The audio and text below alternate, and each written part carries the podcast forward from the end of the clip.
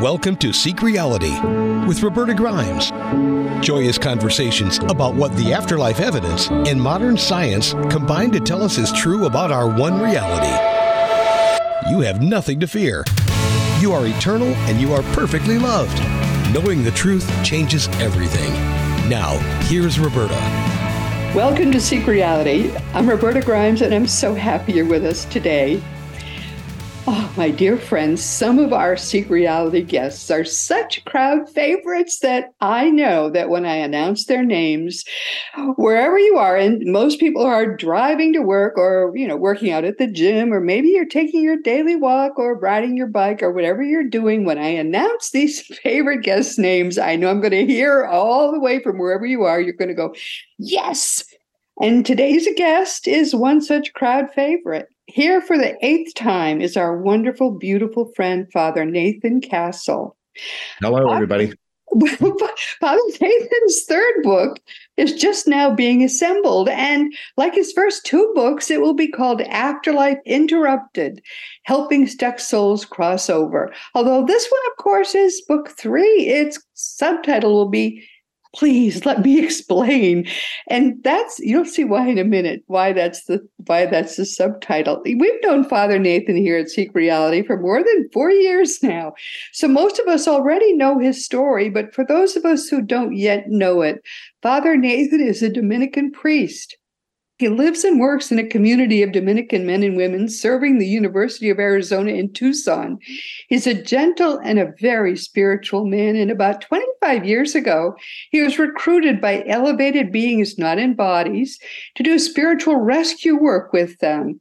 I've only lately come to accept, to my horror, and I think to yours too, that almost 25% of the people who go, you know, through a death process for whatever reason, and we all are going to do it sooner or later, but almost 25% will go off track for a time when they die. They don't uh, immediately go to heaven, as they say, or transition, as we like to say. Father Nathan helps to rescue some of those people when they feel ready to be rescued. Before I met him, I already knew quite a lot about more traditional spirit rescue work, and I even had experimented with learning how to do it myself with Bruce Moen, who has since transitioned himself. But I never would have dreamed that the Catholic Church would even sanction and allow spirit rescue work by priests. Then in 2019, I read his first book, which is terrific. Actually, they're all terrific. It's called Afterlife Interrupted Helping Stuck Souls Cross Over. And everything in it was completely consistent with what I had already learned during afterlife research I did it for decades. His books are just terrific, and you're going to love Father Nathan. Father Nathan, welcome. I'm so happy to have you here. Well, that's a lot to live up to, but I'm very happy to be with you too. And and I think this is the first time that we're both audio and video. Is that correct? We just started doing it a couple of months ago. Yeah, yeah, this is this is fun. I really I really enjoy doing this. I thought I wasn't going to enjoy it. I always said, you know, I have a great face for audio, so let's stick with audio. But no, this is fun. Well, I'm I'm very happy to be here. Thank you for inviting me again. And I, I love seeing you wearing a cassock and looking so priestly. yeah, this is my Dominican habit. I also have a podcast. It's called The Joyful Friar and this is um, you know i just put this on because i was going to be on your show. I, I, normally wear it when i'm teaching or preaching or doing something public but um, uh, i threw it on today because i'm going to be on your show well, thank you. I, we, so you dressed up for us. I don't dress up at all. I wear what I always wear. Oh, but that's no, it's, it's pretty quick. It's just a matter of putting it on over whatever else you were wearing already. You wear jeans normally, right? That's what. That's exactly it. And usually Houston Astros gear or Dallas Cowboys or something that gets playoff time. You know, and uh, so uh, that's on underneath this. Well, uh, let's talk about because some people I think most people who who are regular with Seek Reality have have heard you before. I because I hear from people who who tell me that they'd like to have you back. But let's talk about what this process is because it is a process that that happens. It is, and you um, you were um, including me in the cohort of people that do spirit rescue work. It's not a, a word that I claim for myself. I'm okay with people you know having their various ways of thinking of things uh, but I was just taught to pray for the souls in purgatory as a little kid, and it was as conventional as could be. It was it wasn't thought of as some uh, strange or uh, uncommon gift. It was something that all of us uh, could do to help everybody else out. And uh, so I was doing this from tiny, from you know kindergarten. It, it took on different manifestations along the way, including the phenomena that I talk about in the books, but but it's all consistent. It's all part of a piece that life and afterlife are a continuum, and that we care for everybody always. That's the idea. But what ha- what happens is that you you ha- you get a, a, special variation of a dream, right? I do. Um, in fact, this is the current journal that I'm using. It's just you know a plain little composition book that I keep on the nightstand. This is the third one because I filled up two previous ones. But uh, yeah, I just I about once a week I get a dream that is not my own psychobabble. I distinguish between having a dream or receiving a dream. Right. Uh, last night I had a dream, but I didn't receive one. My my spirit or whatever was churning away at whatever it is our normal dreaming does. And then once in a while, I think about three days ago, I get uh, a story that is not my own, and very often it involves the death of the person telling the story. And very often that death is a sudden, abrupt one car crashes and drownings or shootings and stabbings in any of the way. Once in a while, they are natural deaths that occurred suddenly. We're going to talk about one of those today. Uh, but most of the time, they're uh, violent events that caused a, a person to not move smoothly and easily into the afterlife. And so w- when you get one of these, that's a sign, is it that that someone feels ready to complete a transition? Yes, and I was taught, and it's been my experience through these all this work that we're never absolutely alone, even when we appear to be, or even try to create isolation. That we at least have what I call a guardian angel. People might use light being or spirit guide or some other words to describe mm-hmm. that person, but none of us are here absolutely on our own. We're always accompanied, even if we feel abjectly uh, separated from everyone and everything. Absolutely and, right. And that guardian um, stays with us. In fact, uh, uh, they're they're being the word guardian presumes guarding you from harm but it's also true that you arrived here mortal, that you were going to die of something, and your guardian right. is, is not going to change that. And they might be able to affect some change here or there, but there's going to come a day when your spirit's going to leave the body and your guardian will stay on because that's uh that's a moment. there's a lot of adjusting to be done, even if it came with preparation uh, you know, in a hospice where everybody was wondering how much longer you'd be here, your guardian will still be with you when that moment comes and see that you're um, well situated afterwards. So uh, then you you assemble. You have people who help you. Yes, I, I have what I call prayer partners. Um, the on the when a person the ones that come to me that have died these sudden violent deaths, they needed afterlife intensive care. They weren't lost or um, they're they just were not ready for that kind of adventure that we often hear spoken about at wakes and funerals. Oh, Roberta must be up there just playing. For me, it might be on the first tee at, at Heaven's golf course or just, Jack is with his card buddies now playing poker or whatever. Well, those those joys that people enjoyed here do exist hereafter in even greater uh, magnificence. But sometimes when you just got shot, you just not might not feel like golf or cards. you, you, might need some time to uh, absorb what's happened to you and calm down. Uh, and there's a team of people that your guardian will gather for you to see that you get everything that you need.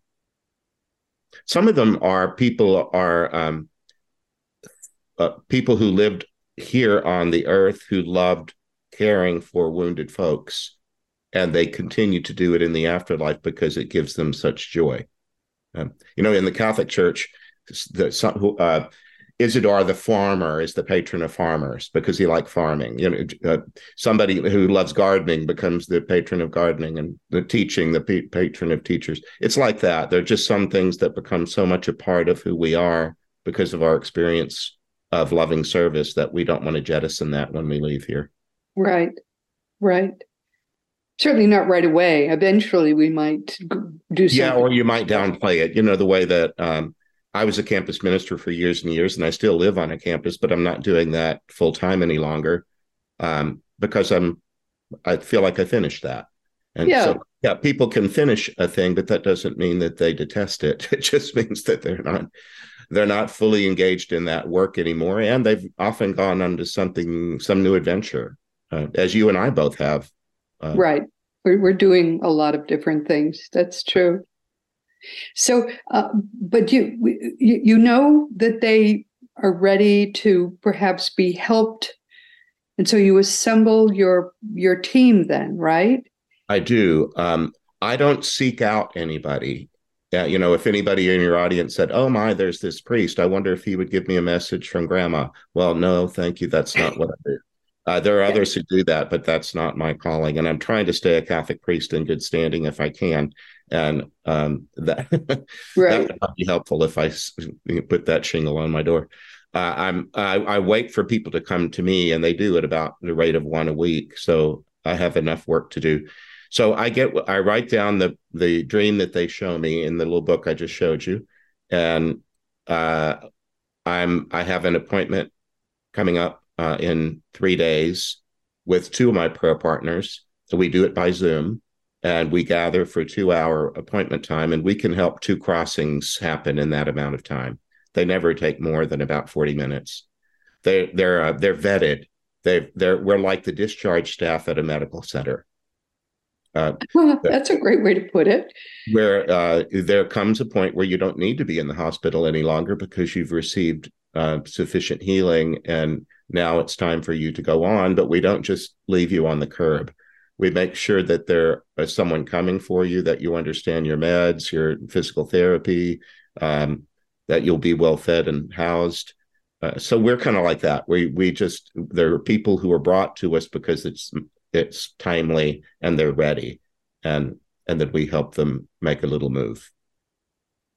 Now the the uh, first two books which I thought were terrific. And the, these books are easy to read, they're fun to read, and just touch your heart so much because the, the people in them um, often had traumatic crossings, or um, for one reason or another, you really, really feel for them. And some of them were off track for quite some time.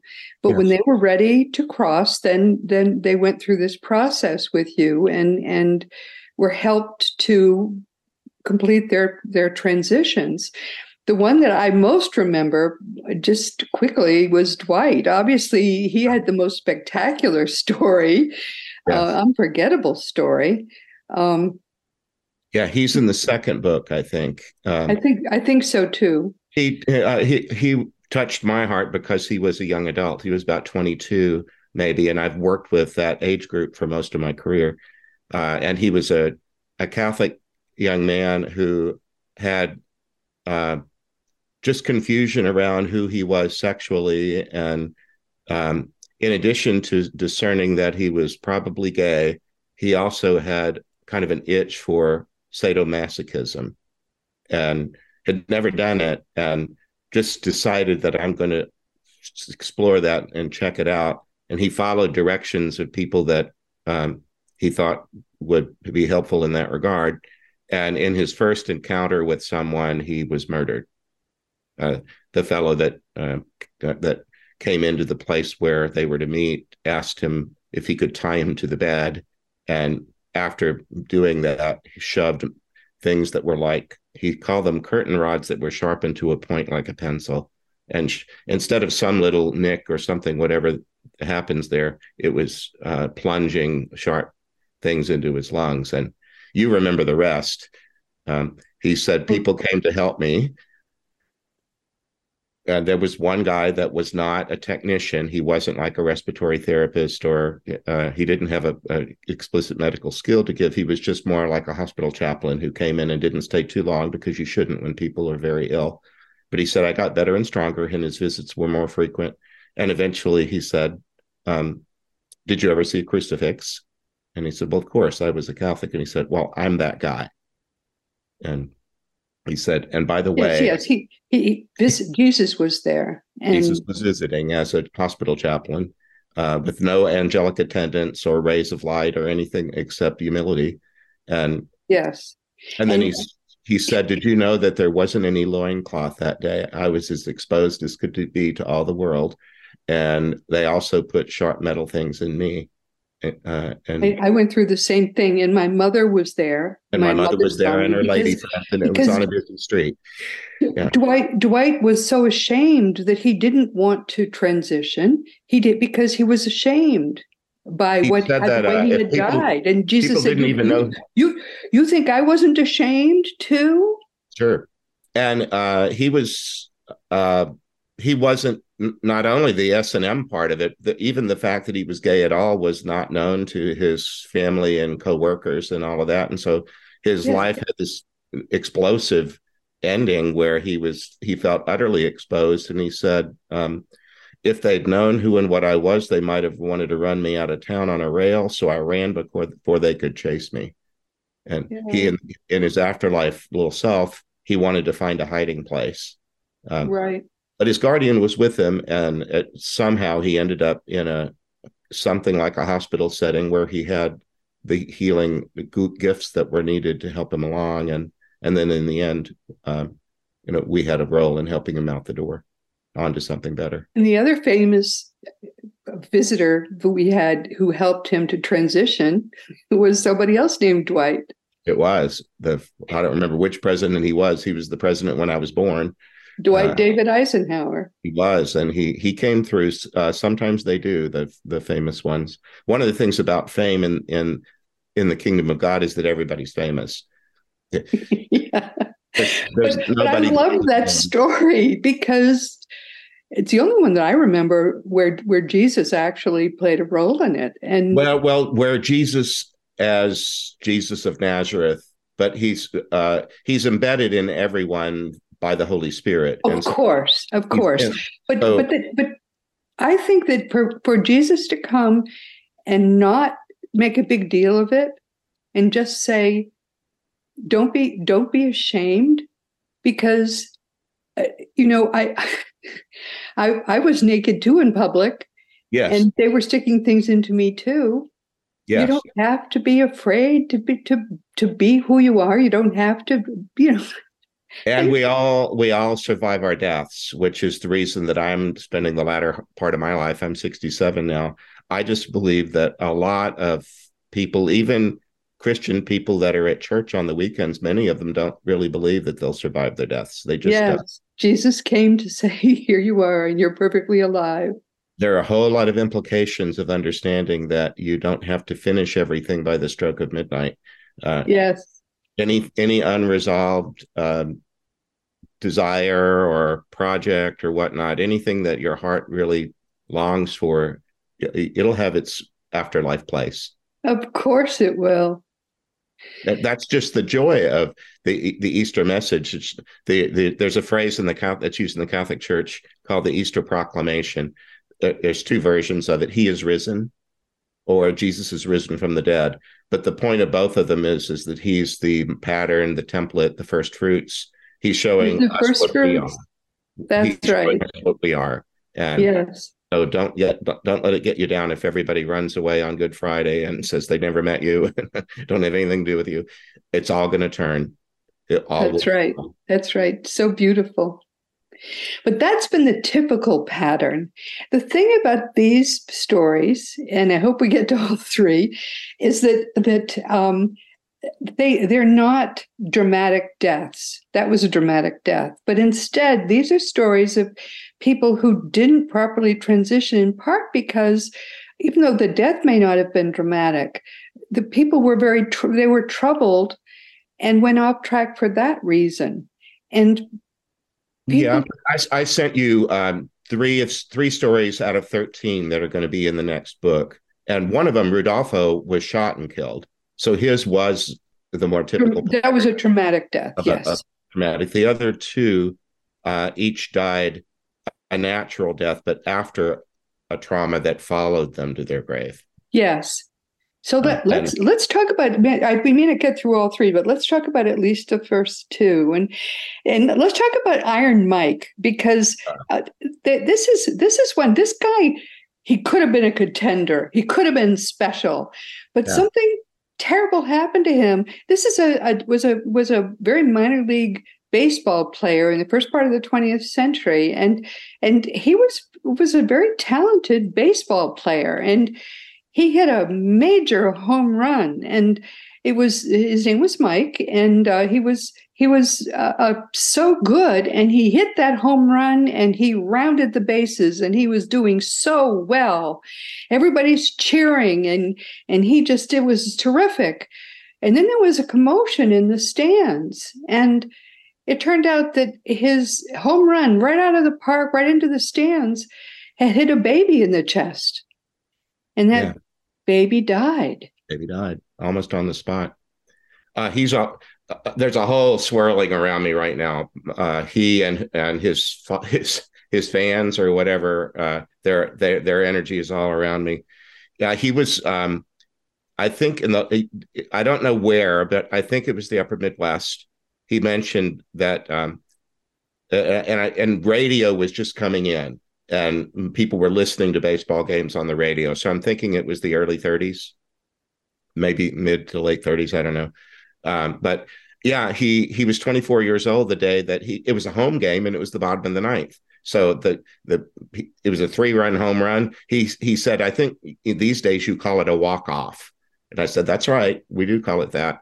And he said, I hit a walk off, but it killed a baby. And uh, they the announcers uh, explained to the people in the stands what was happening, and asked if both teams would come out and pray. Uh, and he said the bat was sitting on the ground next to me while we were praying for this baby. And he said, I just, that moment, I lost baseball, which was my great love. I lost all of my friends who were baseball players.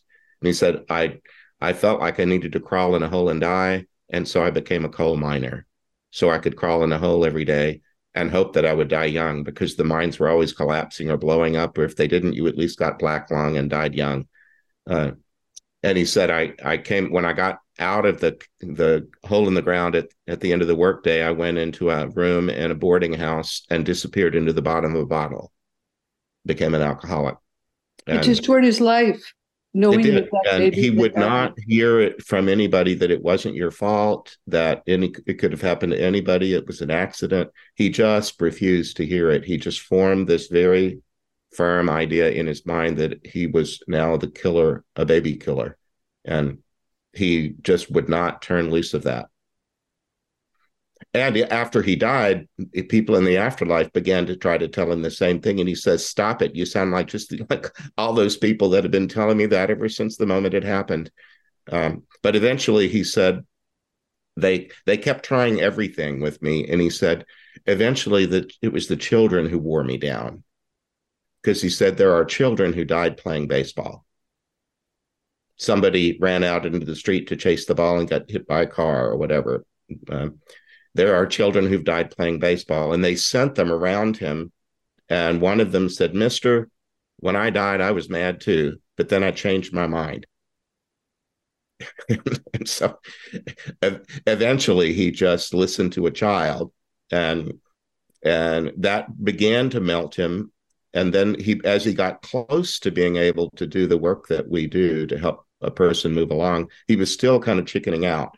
But he said he i guess they felt like he was ready enough and they got him in my line. And then he said they he said i don't know how it happened but i'm wearing the clothes i was wearing that day except there's light coming out of them so somehow he was wearing his baseball uniform again and it was light. And he was in the dugout and he said there are some children here boys and girls that are in baseball uniforms because they won a contest to get to take me out onto the field to meet lou gehrig isn't that beautiful? And Lou Gehrig. Yeah, I don't know if you or your uh, listeners and viewers have ever seen his speech. You could find it on YouTube, but he announced to the world that he had uh, ALS, which ended up have you know being Lou Gehrig's disease, and he was still on the active roster with the Yankees when he uh, was having symptoms that caused him to need to retire. And he did that in a microphone in front of the stands at Yankee Stadium. It's quite famous. And he calls himself the luckiest man in the world because of how well loved he had been and so on. Um, so anyway, you, Lou Gehrig was out there on the field, and Iron Mike had to walk from the dugout to Lou Gehrig and talk into the microphone and tell the truth. And so he said, and the people in the stands were all people who had tried to help him, whose help he um, would not receive. And because they all had passed by then. Well, yes, all those who had passed. And he'd been gone for so long that I think just about everybody in his life would have passed. But he just said, I'm so sorry that I made life difficult for all of you. All you were trying to do was help me, and I just wouldn't hear it. And I know the truth that you were trying to tell me is I didn't kill a child. I swung about and hit a ball. Uh, it it wasn't my fault, and there was no need for me to make life so hard on myself or on anybody else. But I'm sorry, and uh, just telling the truth was all he really needed to do. And he didn't have to give a long speech because it really only was one cogent idea. So he did that. And then for me, the, the, the next part was that my mother walked him back to the dugout.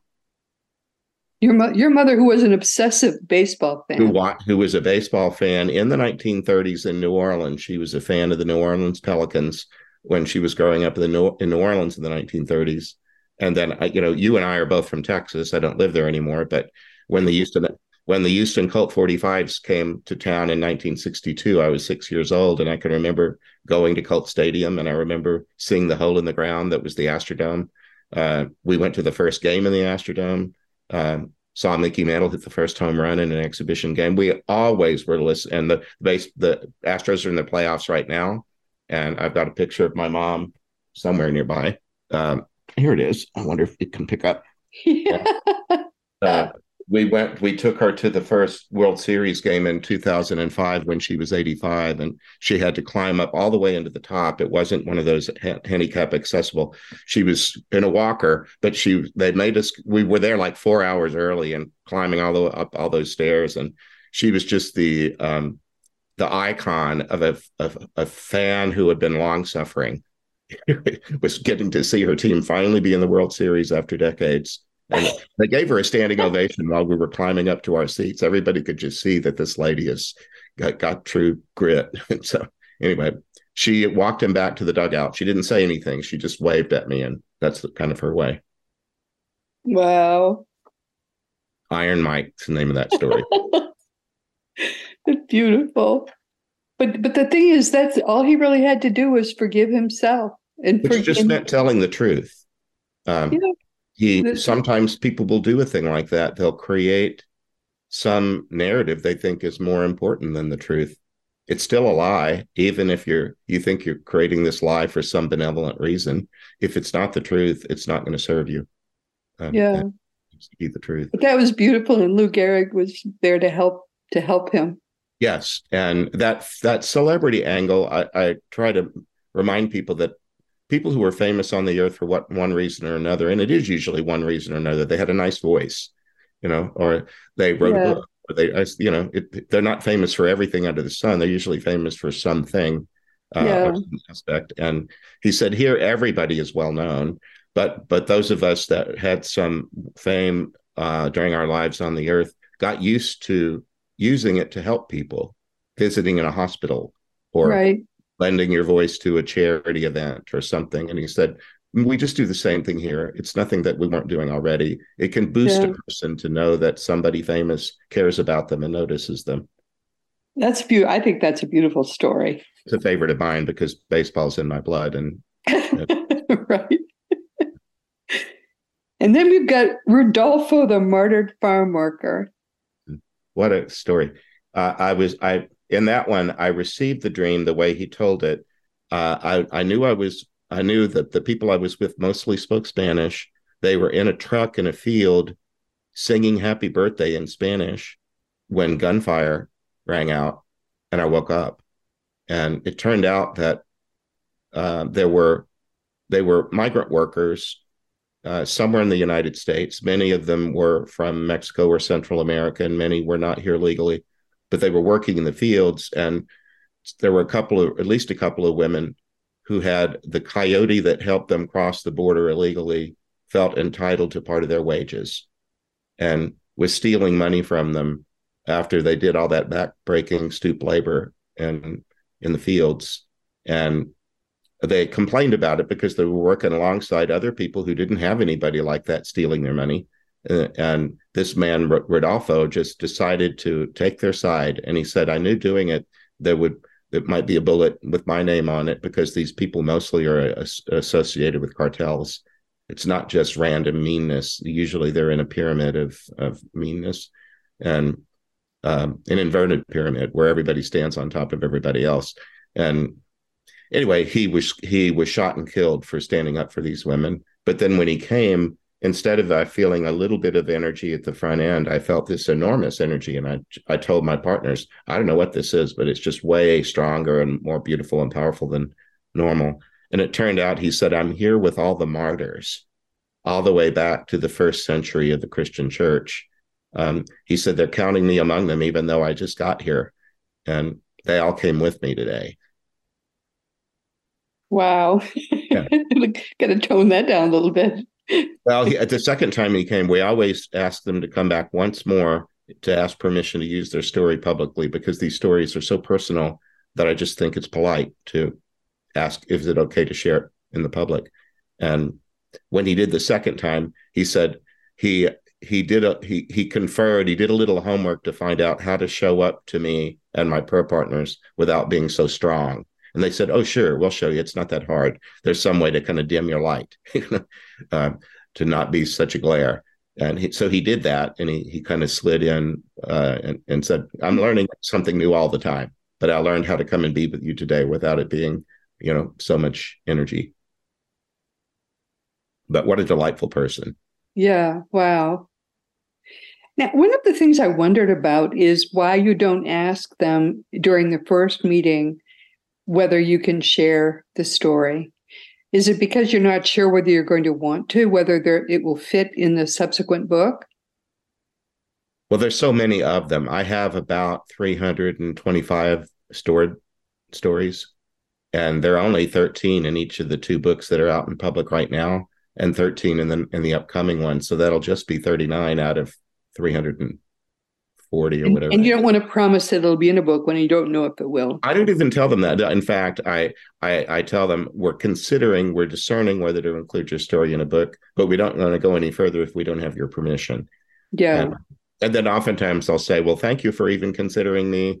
I'm so honored. Uh, and yeah. if you choose to include me, um, I'll give some thought into how I might, uh, what I might say. Some of them take it as the opportunity to do something like final last words or, uh, you know, some message from beyond. Uh, and uh, because I'm still working on the book, there's one I didn't share with you of a young man who died inside a chemical refinery. He's from a, an Italian family. He he was only about 23 when he died, and he died in in a in a horrible wreck, tumbling down an embankment into nasty water inside a refinery. he, you, do you remember the the Far Side comics? Yeah. Oh, yeah. Of course. Uh, there was one called the Crisis Center. You know that comic was usually a one panel comic. It wasn't a, se- a series of little boxes telling a story. And in the in the crisis center, there was a picture of a building that had probably been swept away in a flood and was now in a river. It was on fire and it was about to go over a waterfall and and on on the outside of the building it just says crisis center. Well every possible crisis was happening at, at the crisis center. Yeah, right absolutely. And he had a moment before his death where he he was in the middle of a 15 passenger van not near a door or a window in the back and he thought i can't get out of here.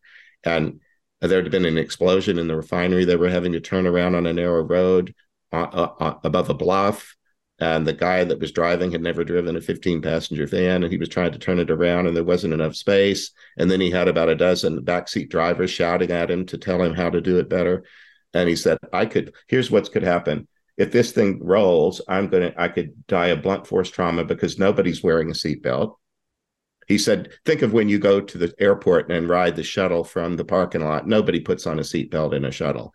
And we weren't wearing seatbelts. I thought I could die of blunt force trauma. Um, this thing could blow up into a ball of fire, or I could drown to death in nasty water inside a refinery. He felt like he was in the crisis center. he, he remembered the comic and he said, Oh crap, I'm in the crisis center. And, and the thing did tumble, but he said, I don't remember which way I died because my little guardian, he called his guardian Tinkerbell um, from P- Peter Pan. And said Tinkerbell got me out in a hurry. She sat me over here to the side and she said, You can look over there if you want or not, but your yeah. your body carried you through a lot of things, but it couldn't carry you through that. But I've got you and we're safe right over here, and we're going to stay here until you say the word. And he said, Well, I was sitting beside a nasty wreck inside an exploding oil refinery. Why would I have wanted to stay there? He said, If you got a better place for me, take me there. So they didn't stay there long. And then uh, he went on with a lot of other things, being in a big Italian family where everybody was kind of gossipy and mean to each other. They loved each other, but they couldn't leave each other alone. They were always picking. And he said he just didn't want to work in a family business because he didn't want to sign up for a life full of pettiness. And and in the afterlife, he said, they came for me, uh, and he called them the floating Anthony's. Saint Anthony of Padua was the patron of the family, and everybody was named some version of Tony.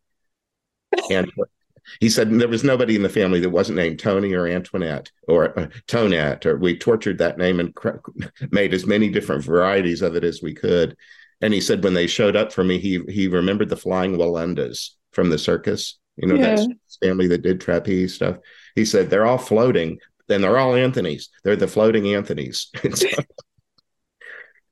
At least he kept his sense of humor. He did. He had a sense of humor all through it, uh, and so I, I just loved the way that he told the story, and, yeah. and the way that he he he he said they've been visiting me a little bit at a little at a time, and they said, "What the hell are you doing here? You're too young, Tony. But, you know, uh, who said you could be here? You should be back there." Um, and then in the end, he he just he said you're going to like being with us now because we've all been through it. We've all been told we can't torture each other for all eternity. I think we that's all, a very useful lesson to learn. We all and he said no one of us had our nose rubbed in it but we've all been shown how foolish our behavior was and how hurtful. And we all have had to promise that we're leaving that behind.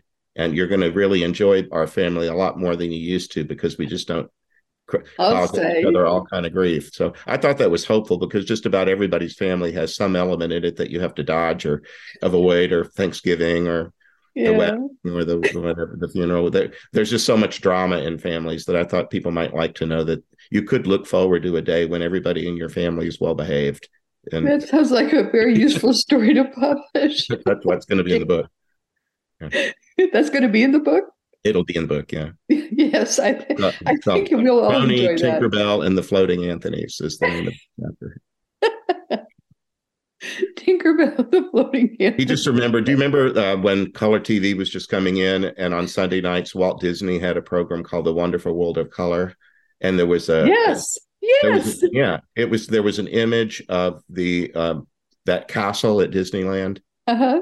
and uh, on the screen Tinkerbell from Peter Pan from Disney's Peter Pan flew around with a little wand, and everywhere she touched yes, it, made it like fireworks in different colors. When when when color TV was just brand new.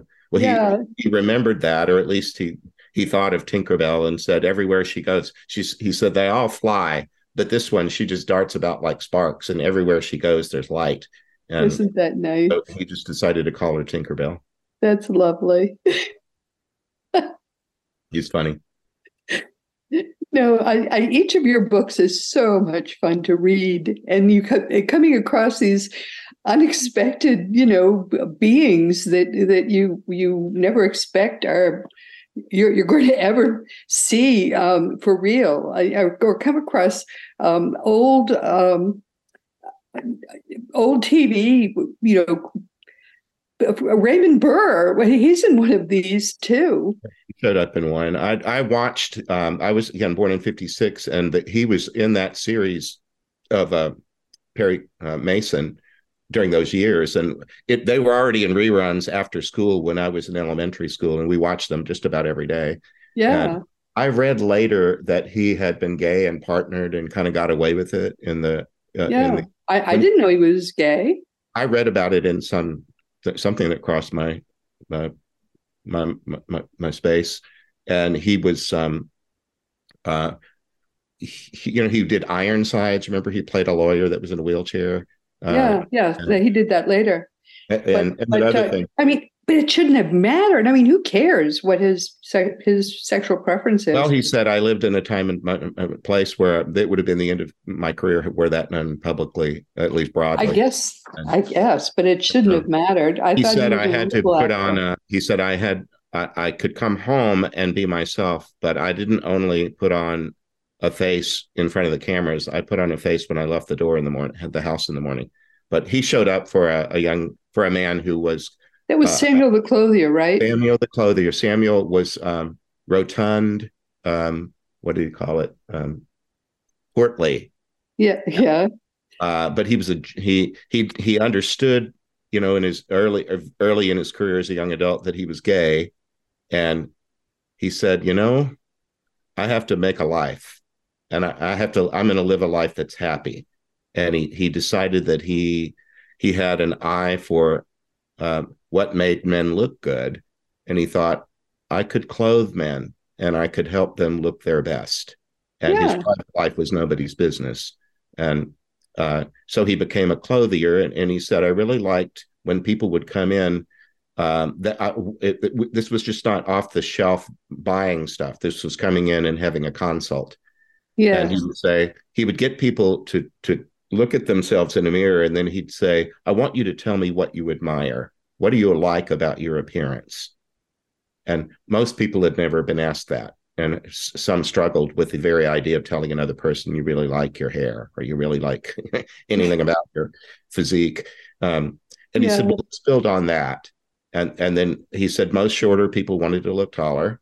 You know, heavier people wanted to look thinner.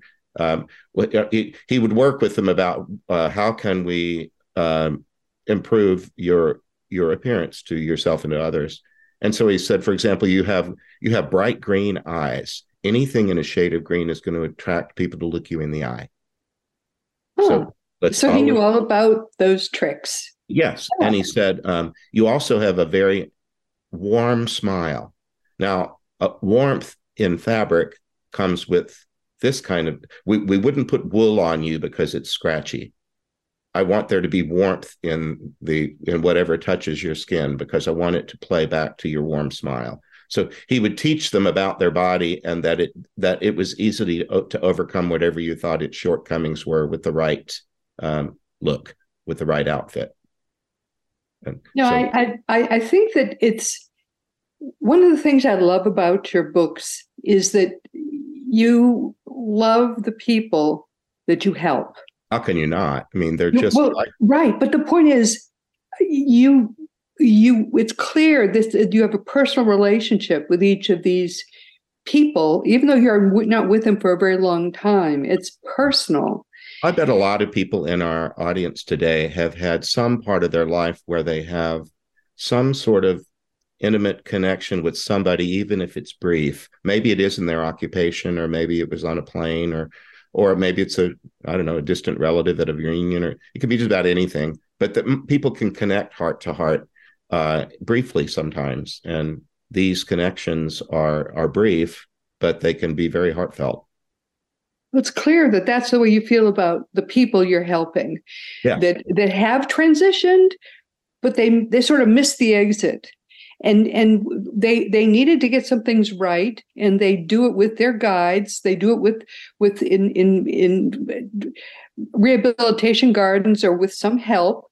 When they're ready then to complete their transition you help them go the rest of the, you and your helpers help them go the rest of the way. And you love these people I do, and sometimes people want to ask about the spatial quality of it. Is did they go into were they in purgatory, and what's purgatory, and did they go into? There isn't. They're heaven? not really in. You and I know they're not in any kind of purgatory. They're they're in a place of love, peace, and and it, it's like a, it's like a rehabilitation garden. I'm sure. Well, whatever it is, purge just purgatory. Purge means to cleanse, and so sometimes they're in a place. They're being cleansed Yes. That doesn't mean they have to be uh, enduring some horrible ordeal. No, they're not being harmed at all. They're being loved. That's all I've seen, and I try to stick with what I've seen. I, I, my public work, my, my podcasts, and my books and talks and stuff. I try to. I'm, i was a sociology student at Trinity University in San Antonio, and in, in the social sciences, the discipline is to create an, a, a way to observe behavior under controlled circumstances. Say what you observed and quantify it. Write it down, and if you want to have an opinion about it, you have to label that as a secondary exercise. Your job as a social scientist is collect data and make it available. So uh, when we do our work, we record it on an app on the phone. I get it transcribed into a, a Word document, clean it up a little bit for ums and ahs and stammers, and then show it to the public. But I think we're basically saying the same thing. It's a place of love and peace where they're being cleansed and made to feel strong and made to feel ready. And yes. then you help them to complete their transition. I can't believe we have no time left at all. This always happens to us my dear. But this is my eighth visit with you. We can go on for all eternity if you want. We, we we're going to keep doing this. We'll we'll do this again once your book is out and we'll talk about some more of these wonderful wonderful episodes but it's clear to me my dear that you love these people and it's clear that that they deserve your love because each of them is God's child, and you're helping them to complete their transition in a way that makes them feel whole and beautiful and loved. And they're and, giving permission to use their story because they want to help people too. Of course, of course. Oh, my dear, thank you so much for being with us yet right, again. Roberta. And, Great to be with you again. And it's very good to have you with us. And we have no time at all left, sweet, my dear, sweet friends, except to tell you that our next guest is going to be someone else from that list of people that is especially loved by everyone at Seek Realities. Wonderful family. Just, I'll just tell you very quickly. Peter Wright is going to be our guest next week, and he's someone else that's making you go, yay, yay. And he'll be here for the 18th time. Oh. Peter and I have some have become very good friends at this. And so whenever uh, I call him to come back. And usually that's because I've heard from someone that Peter has helped. And I always want him, he's our regression therapist. He does past life regression therapy. And um, I always want him to come back and talk about that. He says, Oh, well, no, let's talk about this other thing that he also can do. So I'm not sure what we're going to be talking about next week, but Peter will be here. And whenever Peter comes, it's always fun. So please be sure to join us next week. And I'm so sorry to tell you, we don't have any time left. Our guest this week is has been Father Nathan, who is a Dominican priest. And as you can see, he is just a bundle of joy, love, and light. And he helps people, he and his team help people to complete their transitions home and as you can see, he helps them with the kind of joy and love. He was recruited to do this, and you can see why. He helps people in the way that God would want them to be helped. And he's been doing this now for 25 years. Um, I cannot say enough wonderful things about Father Nathan. He will be back again with us after his book is out, and to talk, he'll talk some more about some of the people that he has helped. We don't have time to talk about what my books are, but you know what they are anyway. Um, as always, um, Seek Reality Online is your one stop resource for all things afterlife. Life is eternal. These people that that um, are, have, are being helped by Father Nathan have long since transitioned, most of them, and um, they're going they're just going to another phase of their eternal life. Life is eternal. Your life is eternal. Everyone's life is eternal. And if you want to talk about anything at all just go to the green contact block on robertagrimes.com i answer every email but i can only answer that email and usually it takes a couple of weeks at least I'm sorry about that, but I get so many emails, and uh, and between between blogging and between these weekly podcasts, I, I and I also continue to practice law, believe it or not, because I'll never get it right. Um, so between all of these things, it it does take me a while to get to get to everything. More than 500 p- past episodes of Seek Reality are available wherever audio podcasts can be found. New audio episodes we, each week are available on the Seek Reality app is the quickest and easiest way, and that's available for free wherever free apps are available. Um, you can see new video episodes each week on Roku or Fire Stick. And meanwhile, this has been Seek Reality with Roberta Grimes. Please enjoy, please make the most of this coming week in our one reality, always knowing that you are a powerful, eternal being, and you, most of all, in this entire universe. Please know, please never forget that you are infinitely, eternally, perfectly, and forever loved. You've been listening to Seek Reality with Roberta Grimes. Roberta blogs and answers questions at robertagrimes.com. Join us every week as we explore what the afterlife evidence and modern science combine to tell us is true about the one reality we all share. Knowing the truth changes everything.